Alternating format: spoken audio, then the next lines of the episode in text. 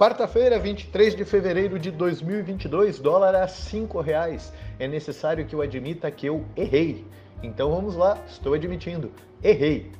Mesmo errando, quem leu a newsletter dessa semana sabe, me reservo ao direito da teimosia, mesmo que ele me custe algum percentual do patrimônio no curto prazo.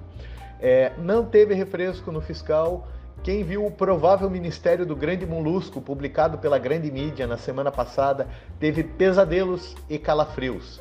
Enfim, errei, peço desculpas a quem confiou no, no, no, palpite, afinal, sempre deixei claro que o câmbio é o cemitério das reputações.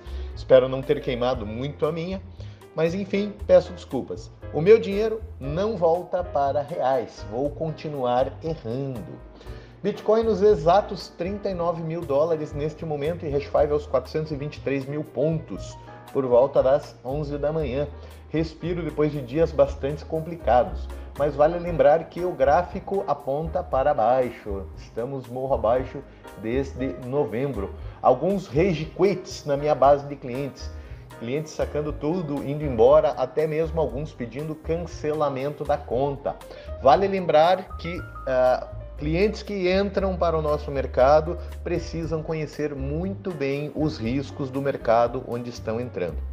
Eu, pessoalmente, dando créditos ao tweet da Paradigma, prefiro perder 50% para a volatilidade do que 100% para um governo. Lembre-se que o Bitcoin amanhã provavelmente e eventualmente poderá valer mais do que hoje. Os seus reais amanhã garantidamente estarão enchendo menos o carrinho de compras do que ele enchia hoje. Preço médio e foco no longo prazo. Não sei o futuro, mas num passado significativamente mais turbulento do que esse, sofri, tive minhas noites de insônia, passei meu nervoso, mas o Bitcoin e as criptomoedas mudaram a minha vida para melhor, é importante frisar. Enfim, para alguns tragédia, para outros uma grande oportunidade. E nunca é tarde para provocar aos ouvintes que estavam esperando aquela grande queda para comprar. E aí, comprou? Grande abraço, fiquem muito bem.